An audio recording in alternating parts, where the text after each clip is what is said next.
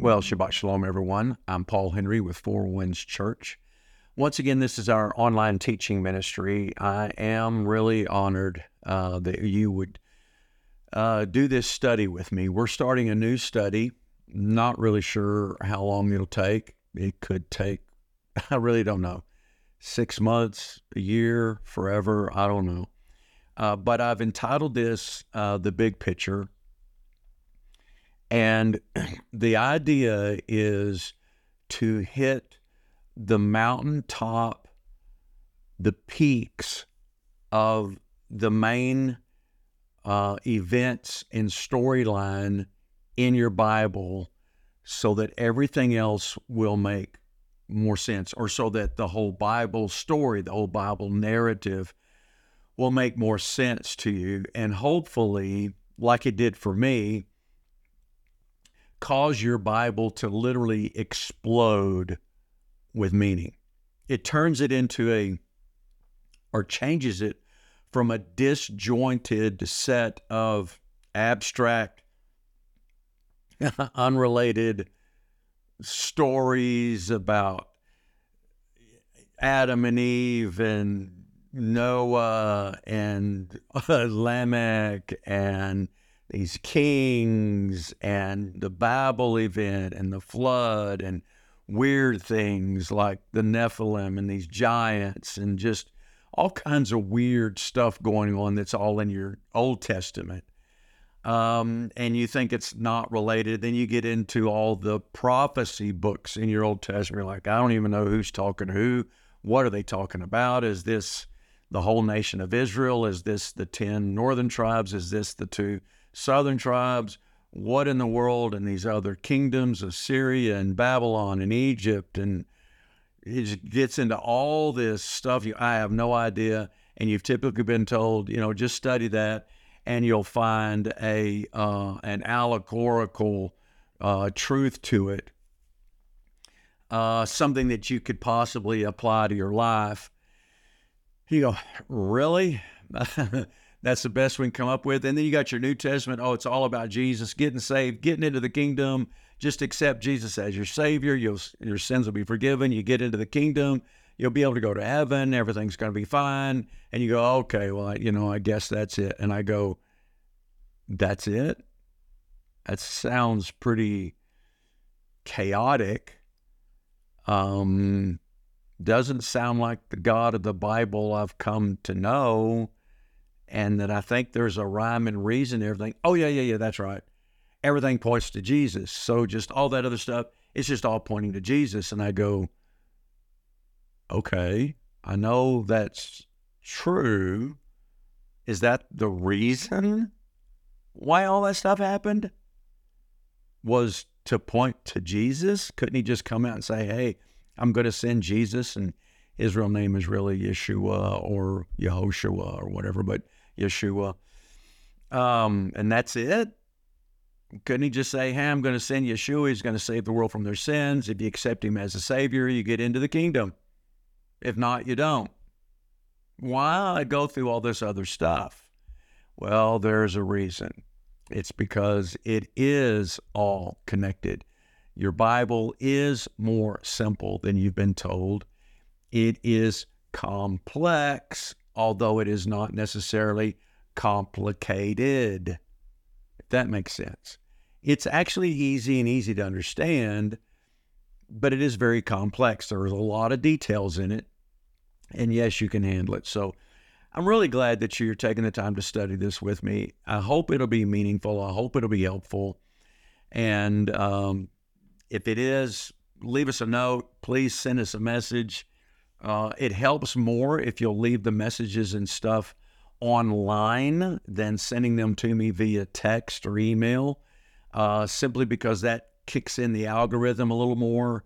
More people might stumble on it, and maybe people will be blessed through this study. So you can help us out a lot. You can help the kingdom, I believe, out a lot by giving us some like clicks and leaving a comment. You know, this was interesting. I think you're nuts.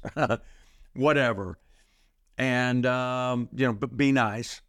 And uh, maybe some other people will find this and be blessed by it. So before we start, Uh, let's pray together. I hope you got your Bible. Hope you're going to have pen and paper. Uh, this first one is entitled "The War." How did we get here?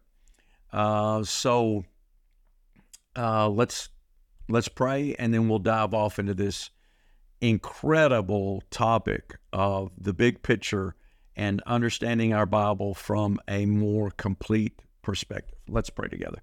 Heavenly Father, we love you very much. We're grateful. Lord, we are grateful for your grace and mercy. We're grateful for Yeshua.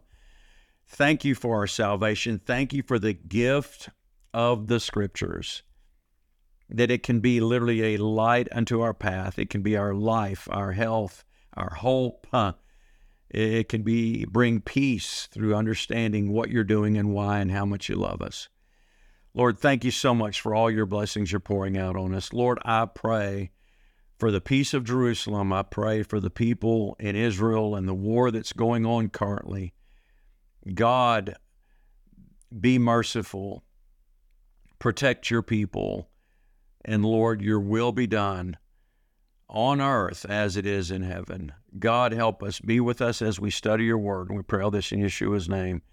Amen. All right, so like I've said, this study is about this first one is about the war. How did all this get started? What in the world is going on?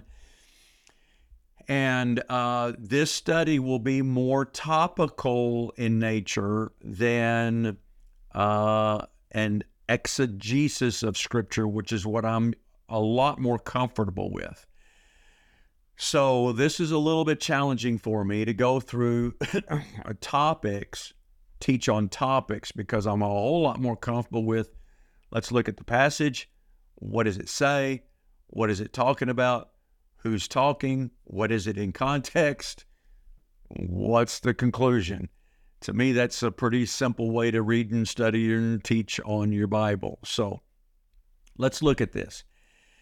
So before we start, talking about what's going on today and in our world today, we have to better understand the history of how we got here. If you don't know what happened in the beginning, you're not going to totally understand what's happening now. What's going on today in the world, in every aspect, personally, nationally, geopolitically, meaning all over the world, is directly connected to how all of this got started in the first place. All of this is unfolding from what started back in the beginning. So we've got to understand how we how all this got started, who were the main players, what's going on. We're going to study it in context. Because if you don't know where you came from, you don't know where you're going. So, to get started, we need to set a precedent that's established in scriptures about the characters in this story. If you don't know who's involved, you don't know what's going on. It's just that simple. Um, these are obvious that I'm going to share with you, but it gets more detailed as we go through this study. So the characters are obviously humans. There are also beings or entities or whatever that are in the heavenly places or the heavenly realm, or let's call it even the heavenly dimension. That's a more common current phrase. It's a little bit more understandable than the heavenly realm or heavenly kingdom. We don't think in those terms too much. We kind of think more in terms of dimensions just simply because of, well, quite honestly, movies and things taught in our schools. So, uh, uh, heavenly dimensions. Now, it's whether or not you want to call them angels or even good angels and fallen angels or demons or devils or whatever. There are all these beings in this heavenly dimension. And then there's the obvious main character, which is God slash Elohim. And that's in all of his manifestations or persons that are found in what we call collectively the Trinity, the Father, the Son, and the Holy Spirit. I'm not going to dive off into that and try to explain and and define and defend uh, the view of the Trinity. I'm just saying that there's God, and He has manifested Himself in in many different ways, and He's the obviously the main character. He is the creator of everything. So, as we're going to look at these entities so that we understand what's going on, and I know this is a lot of background information, but we've got to cover this. I hope at the end of this, you'll be able to crack the door open, so to speak. So, to get started, we're going to look at at least a couple of passages. There's more, but at least a couple of them that I think are important to help us understand kind of what's going on in this other dimension, and then also how that's related back to this dimension. You have to wrap your brain around some of these things to get a grip on what's happening. And a big thing that I'm going to share with you, and I don't think we'll get there today, probably going to be next week. Uh, but let's start in Psalm 82. Uh, in Psalm 82, verses 1 through 8, very important uh, passage simply to help you expand. And the reason I'm sharing this is to expand your mindset on what your Bible says and what is going on in this other dimension. And that that dimension is impacting this dimension. And back in the garden, they literally interacted with one another seamlessly.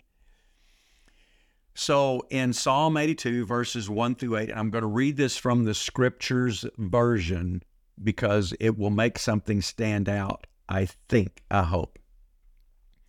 It says, Elohim, that's a word for God, Elohim stands in the congregation of El.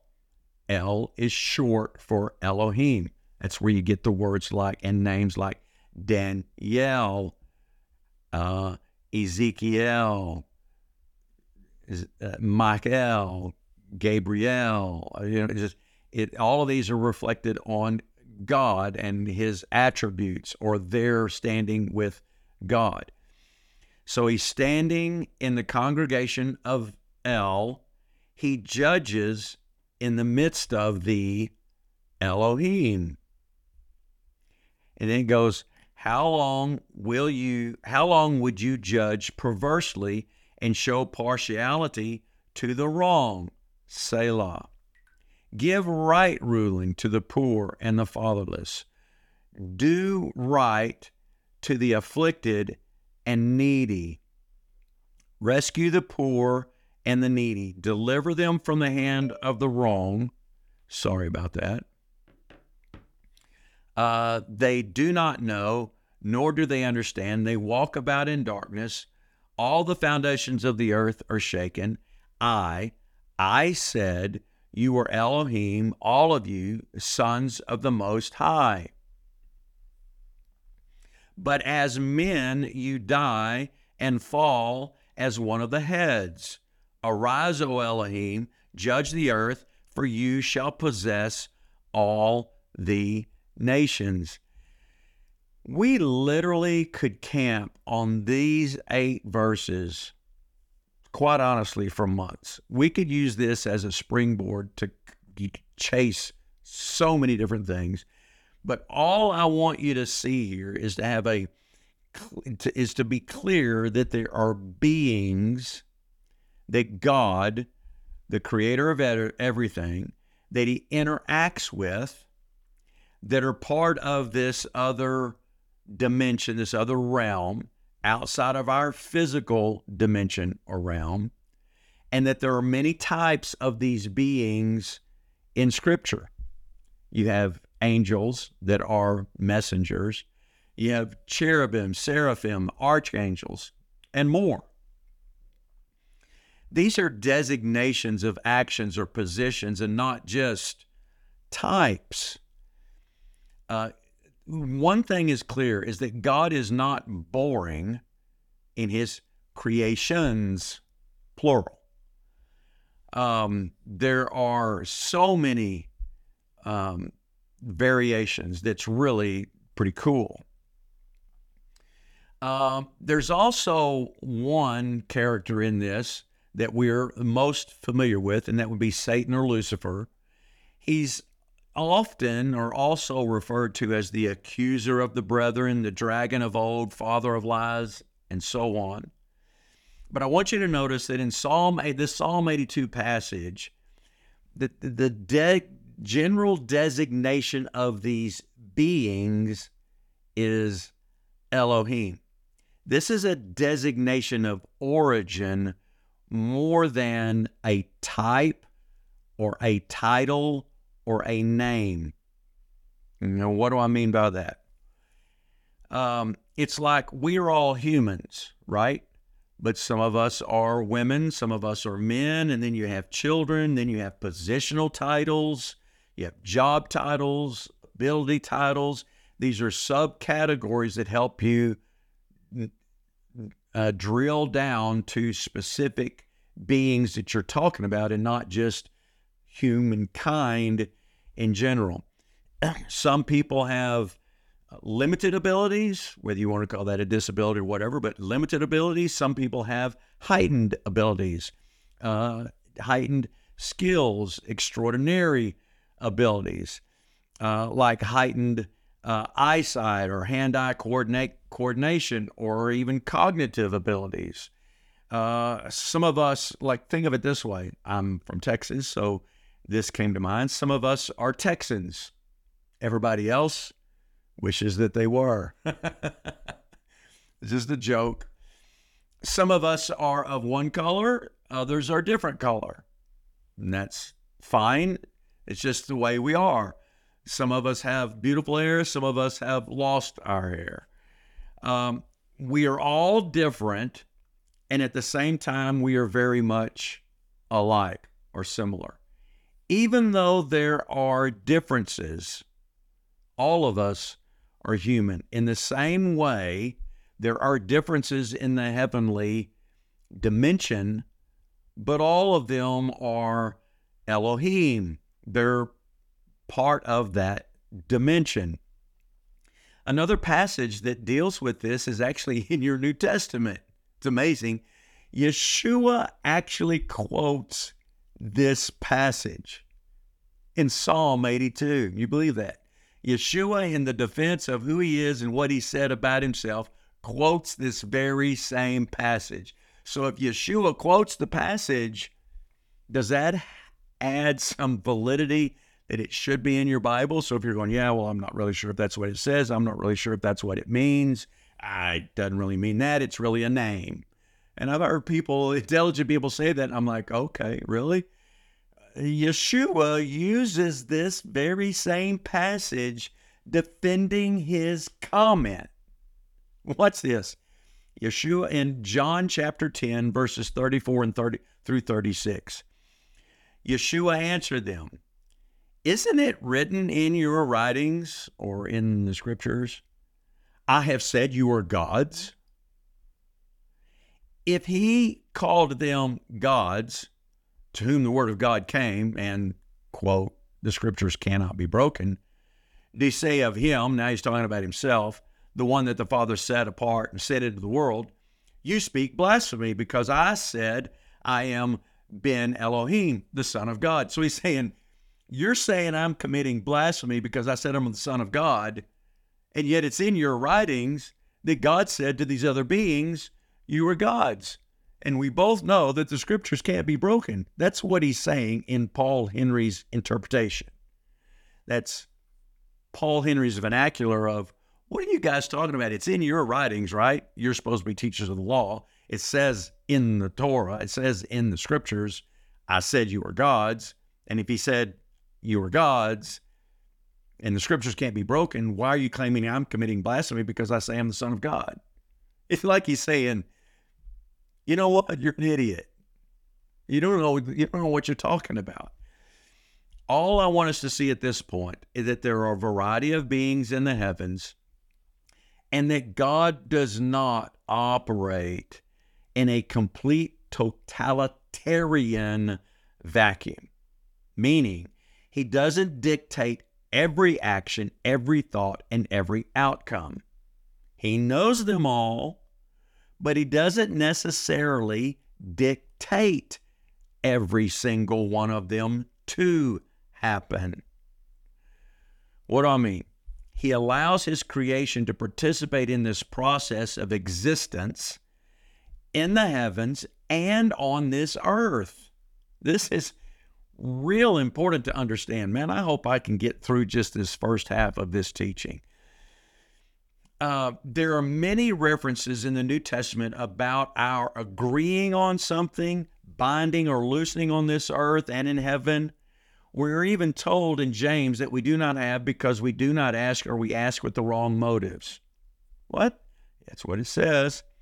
Believers all over the world are walking around powerless only because they do not understand what has been given to them and how all of this life in the kingdom stuff works and what the purpose is. The overwhelming majority of believers, watch this, and you might be part of this. The overwhelming majority of believers are simply trying to survive this life and get into heaven where they won't have to worry about all this stuff anymore. Is there anybody out there that can relate to that? Go ahead and raise your hand so they can see online.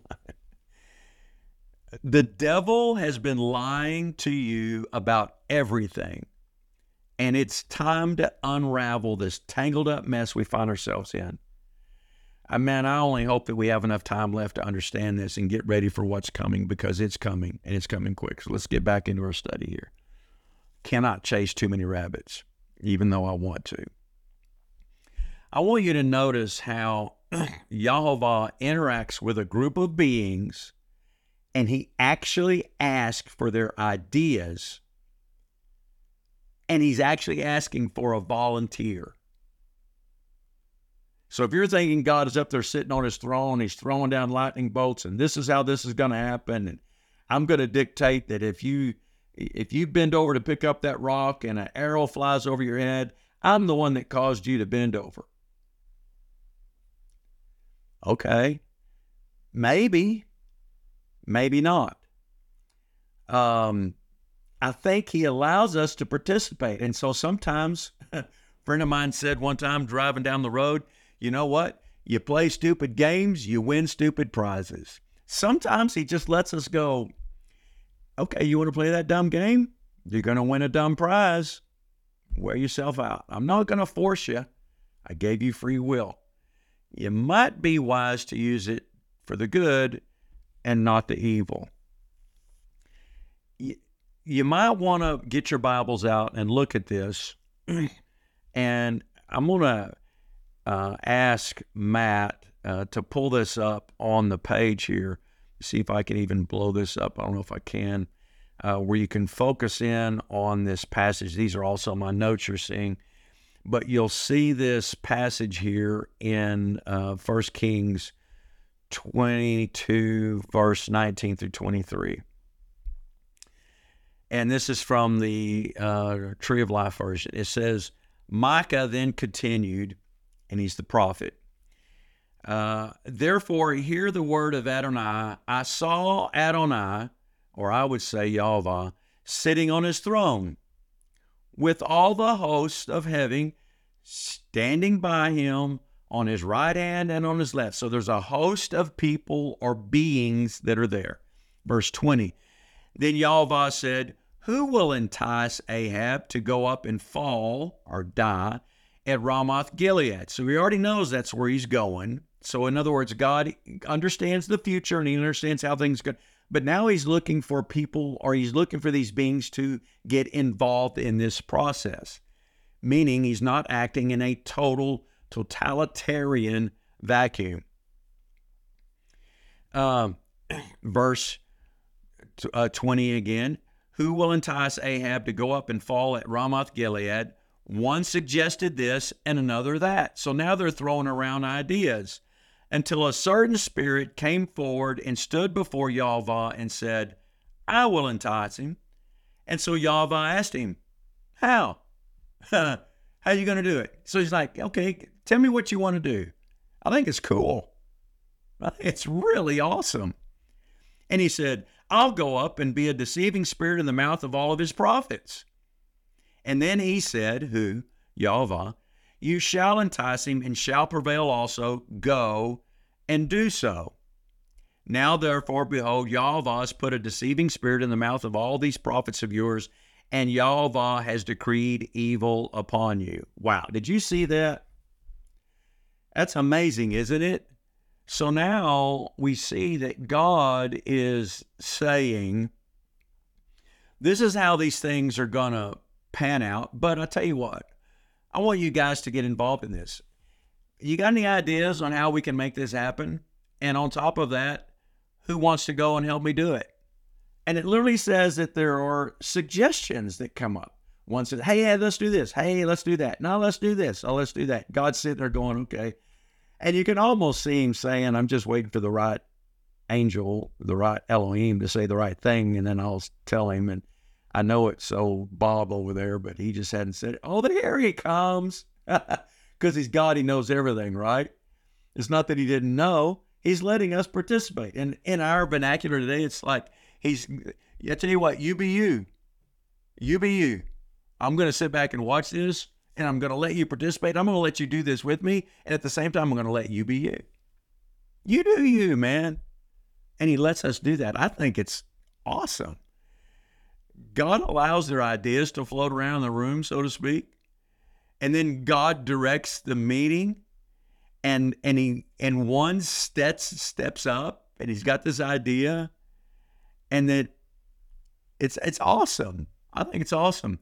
You see, God is not opposed to his beings expressing their individual their individuality or their ideas as long as that is in alignment with his standards and purposes. We have the same freedom and privilege you do to this day you do. And you don't see it because you've been lied to for so freaking long. And it's time to stop the lies. It's stop to penetrate this garbage. So that's sort of what's going on. You just have to kind of keep that in my, in your mindset as a background of information. And I hope it kind of go your your mind is already kind of going, whoa, okay, well that's different. Good.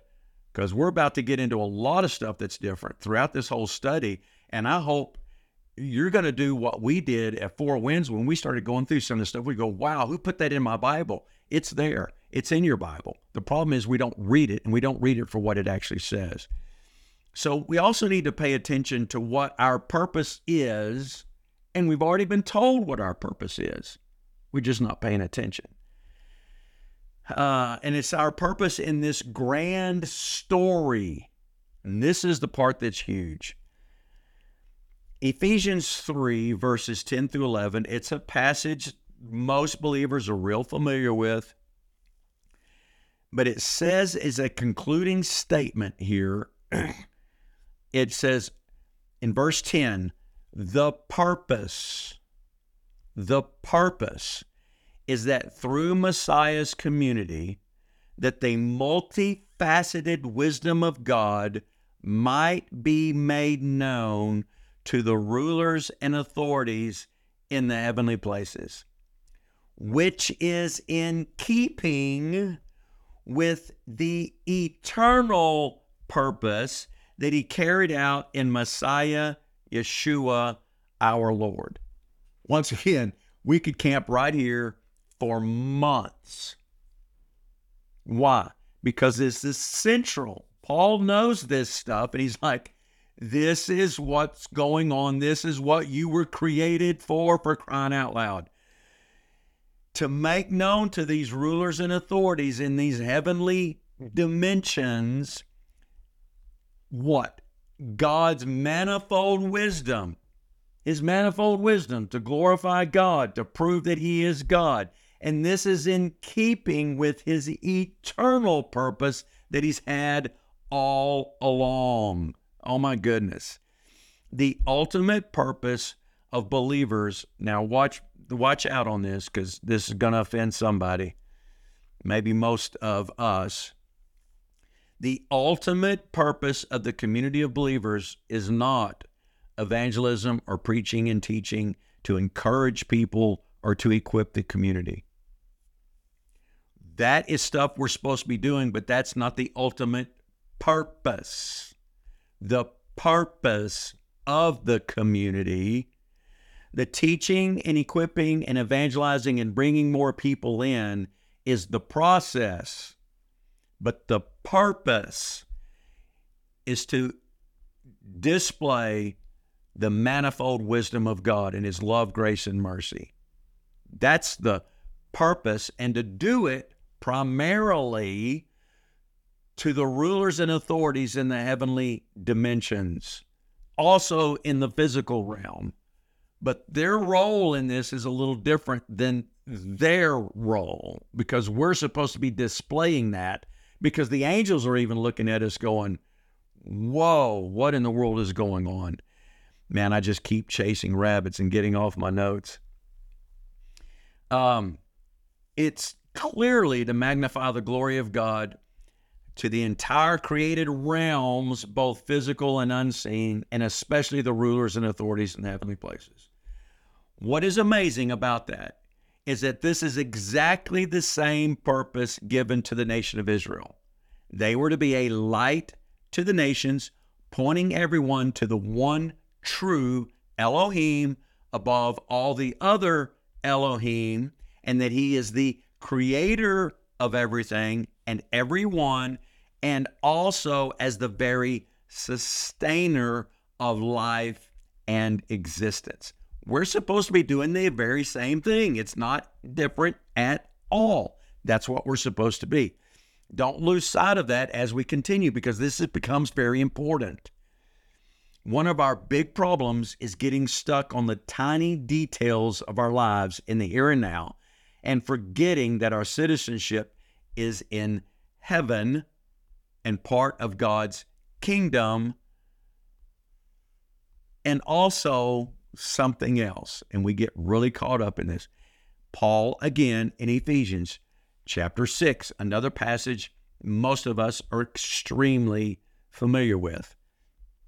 It says, and if you're looking, I'll get Matt to pull this up again uh, on uh, my notes, Ephesians 6. And we'll just uh, continue on here for a second. It says, For our struggle is not against flesh and blood, but against rulers and against powers, against the worldly forces in this darkness, and against the spiritual forces of wickedness in the heavenly places. We're not fighting against flesh and blood, but against principalities and powers in the heavenly places. And he goes, Therefore, since that is the case, now this is what you do. Verse 13, you take up the full armor of God so that you may be able to resist when the times are evil. Are the times evil today and increasing? Yes. And after you have done everything, to stand firm. Stand firm then. Buckle the belt of truth around your waist and put on the breastplate of righteousness. Strap up your feet with the readiness of the good news of peace or shalom. Above all, take up the shield of faith with which you will be able to extinguish all the flaming arrows of the evil one. Our battle isn't against flesh and blood, but against the evil one. Now look continue to look at this with me. Our battle isn't with humans, but with fallen or with the fallen ones of this evil group in the heavenly places. Look at this. Uh, very interesting. Now, Paul still talking in Corinthians, not in Ephesians. Now he's talking in Corinthians. Paul understood this stuff. Look at what he says here. When one of you has a grievance against another, does he dare go to law before the unrighteous instead of to the saints? Or do you not know? Oh my goodness, you see that? Do you not know that the saints will judge the world? And if the world is to be judged by you, are you incompetent to try trivial cases? Really? Are you seeing that? I got my cursor here on this. Here, look at this. I highlighted this for me and for you. Do you not know? And I would say, yeah, we don't know. That's exactly right. That's part of the problem. We don't know. Paul goes, What are you doing taking brothers and sisters to court? Oh, oh, is it that you don't know that the saints, the believers, are going to judge the world? Look at what it says in verse 3 here. Do you not know that we are to judge angels? How much more then matters pertaining to this life? Wow. Let's talk about this for a second. Look, li- listen to this. Paul is dealing with the Corinthian church, and he's like, I am shocked and grieved at what you people are doing. And it's like he's saying, Are you freaking kidding me? Are you kidding? Okay, you got two people that are brothers and sisters in the kingdom. You're both believers in Yeshua. You're accepting the word of God. You're accepting the Messiah. You're in the community. You're in the kingdom of God. You're getting a hold of all this and yet you're taking each other to court? The court of the world to render judgment between the two of you? What are you doing? Have you lost your freaking minds? Oh, I see. The problem is you don't understand that we, the saints, people in the king in God's kingdom, are going to rule the world, the worldly system, the physical realm what? Then he goes on, he goes, and you got grievances against one another, and you, you're going to law before these unrighteous judges? Really? And then he goes, Oh, there's something even bigger. Don't you know? Of course, we don't know. That's why we're doing all this dumb stuff. Don't you know that we are to judge angels? Oh my gosh, this is huge. Why is it huge? Because the Apostle Paul knows his Bible for crying out loud, and we don't. Don't have a clue. Most of the preachers out there are actually preaching gobbledygook garbage. Sorry. It's self help, feel good garbage instead of getting into the very meat of the Word of God. And my people perish for a lack of knowledge. My goodness, is that not true? Don't know who we are, what we are, what we're supposed to be doing. We're just caught up in this and just it's craziness. He goes, Do you not know that you are to judge angels? How much more then matters pertaining to this life? He goes, You can't figure out how to deal with things between brother and sister. You don't even know, do you? You're supposed to judge over the angels. Part of the problem is not realizing what your position and authority and freedoms and privileges are. Therefore, you walk around blind, deaf, and dumb. And the devil could care less what you're doing. He's not tempting you. He's he doesn't care. Cuz he we're doing a great job of messing up our own lives. I got to I've got to continue. I know I'm blowing my time, but try to keep these manageable. James uh, 4 verses 1 through 11 I'll get this pulled up for you as well. Real important. Dealing with this very same thing that Paul was talking about in Ephesians and Corinthians. James says, Where do quarrels and conflicts among you come from? Same thing. Don't they come from this, namely your possession, your passions that battle within your body parts? You crave and have not, you murder and you envy, you cannot get it you fight and you wage war. You do not have because you do not ask. You ask and do not receive because you ask with wrong motives so that you may spend it on your passions. I already quoted that to you, but you got to keep reading. You adulteresses, there it is again. Don't you know? And I would say, no, we don't. Don't you know that friendship with the world is enmity with God? Therefore, whoever wishes to be a friend of the world makes himself an enemy of God.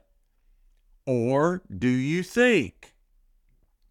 Actually, we don't think, we assume.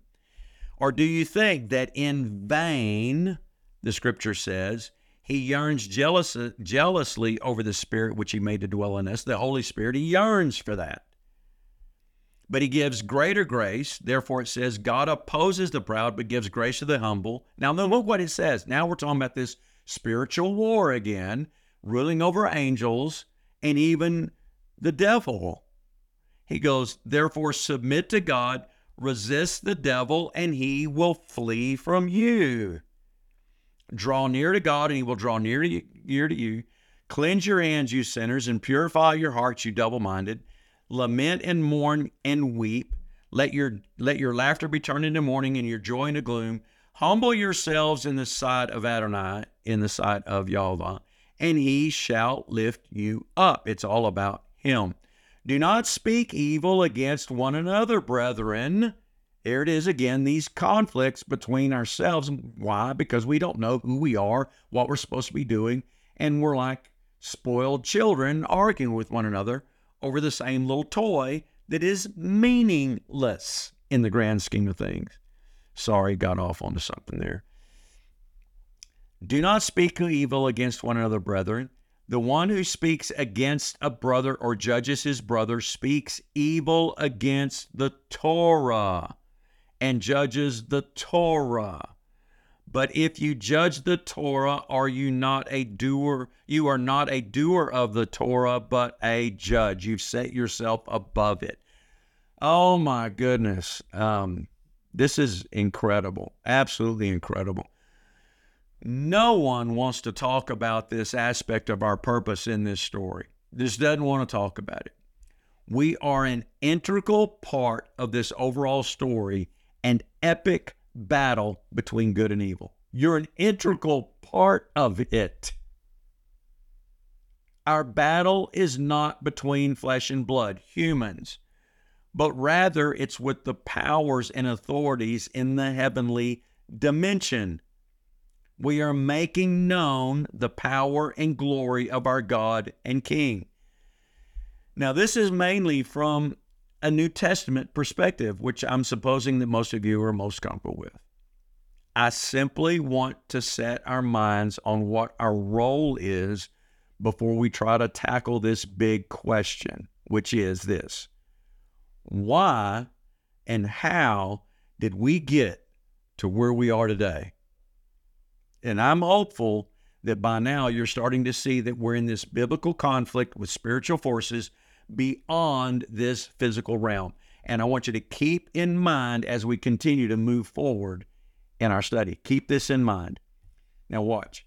With all of the conflicts in the world today, and especially the war in Israel, as I'm writing this and teaching on this, could it be any more clear how important it is to have a clear factual evidence of the reality on the ground before you form an opinion. Misinformation is what it is now called. When I grew up, it was called lying and propaganda. It's so sad for me to see that young and adult and young and old alike that have lost all abilities to engage in critical thinking and common sense. Lies and propaganda have literally taken over the minds of millions of people in the world today. Therefore, you should understand how important it is to fully understand the past so that you will know where you came from and where you want to go. They say that the that to control the narrative of the past is to control the path to the future. Cancel culture will be the downfall of many living today. Period. Nonstop. It will be the unraveling of everything you know to be truthful and sacred and right and good. If you have not been able to read the writing on the wall, you should understand that this cancel culture is coming for you, believer. It's coming, and it's coming for your biblical standard of faith and practice. It's coming. Learn it now while you still can and teach it to your children because no one, and I mean no one, is going to teach your children these truths. No one's going to teach it to them. It's up to you. You're going to have to buckle up, Buttercup. Yeah, whatever. It's time. There's no excuses. You're going to have to teach it to your, your family.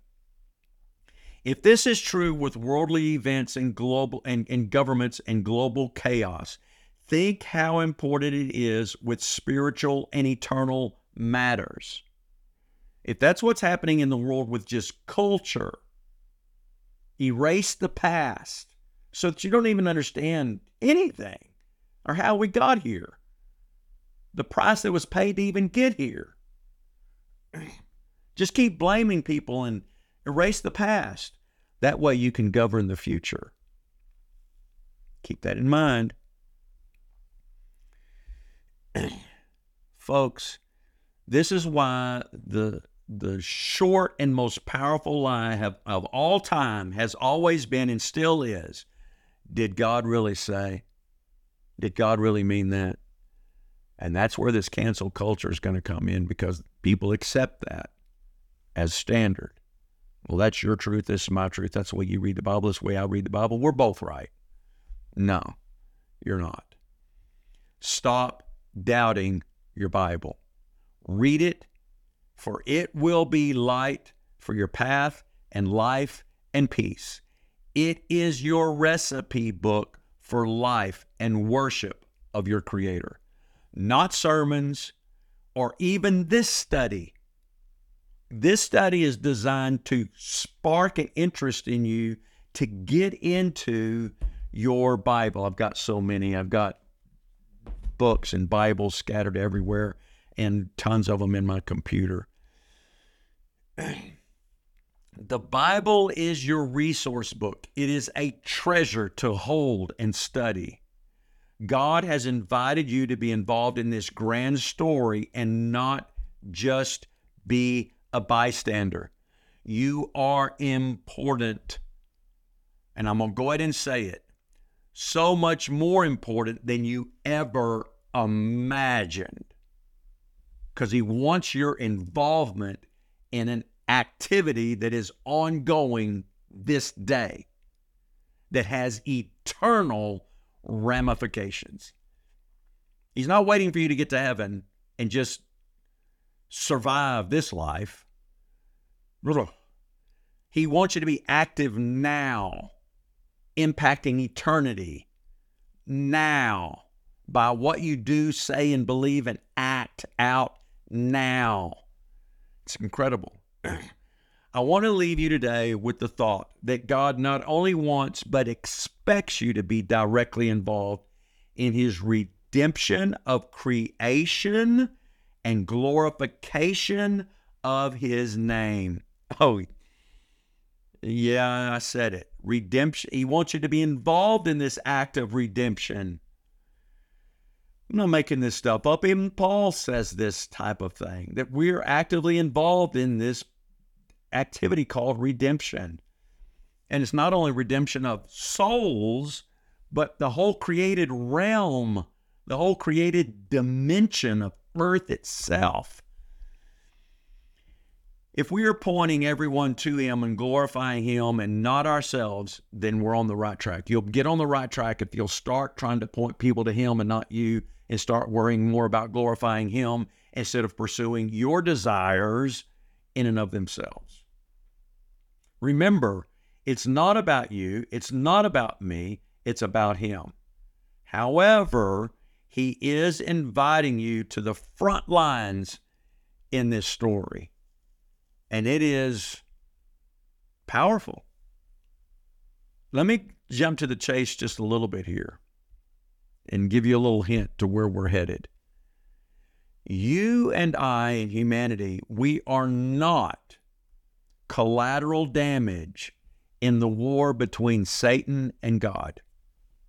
That is not what is going on. It's not. It's bigger than that.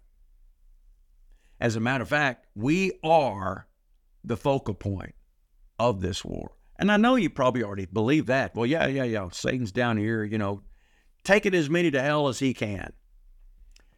Really?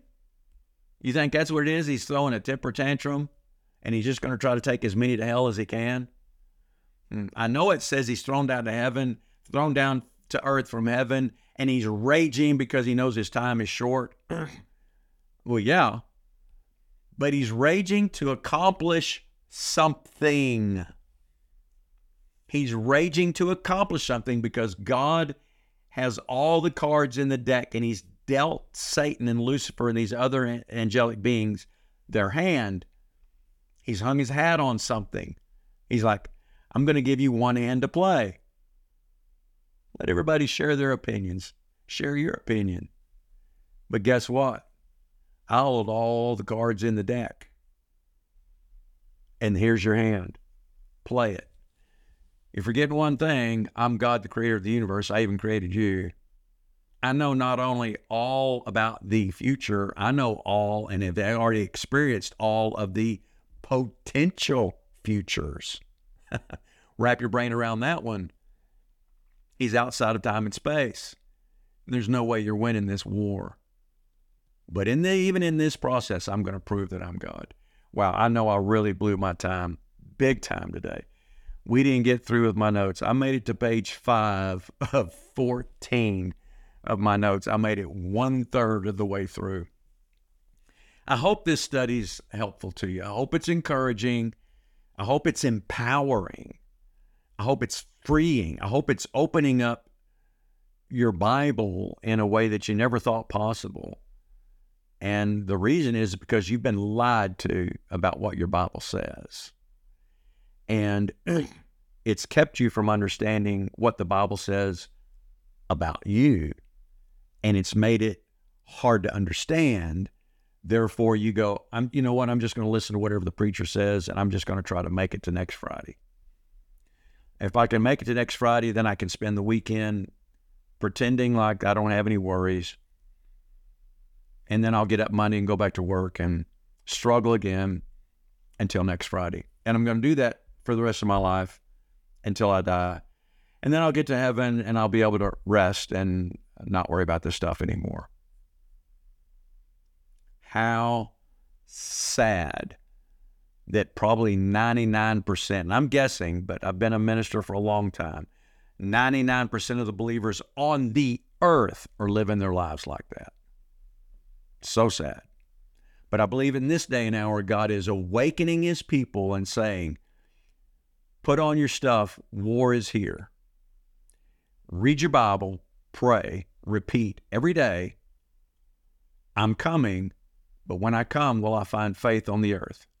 And if you're one of the virgins waiting on the bridegroom to show up, you better make sure your oil, your lamp's got oil in it.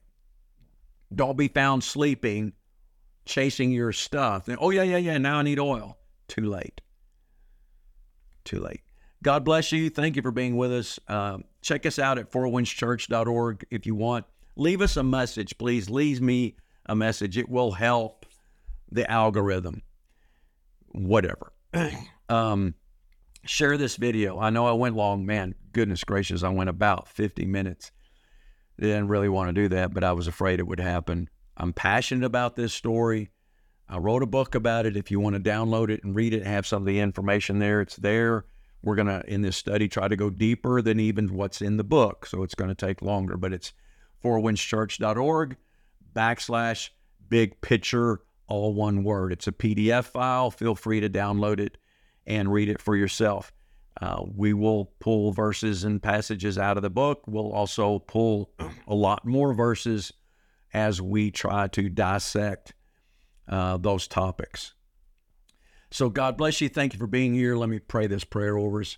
Yavareka Yalva Varishmarka Yair Yalva Panavileka Vikaneka Isa Yalva Panavileka via Simlika Shalom. May God Himself bless you and keep you, guard you. May God Himself be gracious to you, cause His face to smile upon you. May this same God, creator of the universe, literally lift up His countenance, His glory, His face upon you, and give you His shalom, His peace. God bless you, and I hope to see you soon.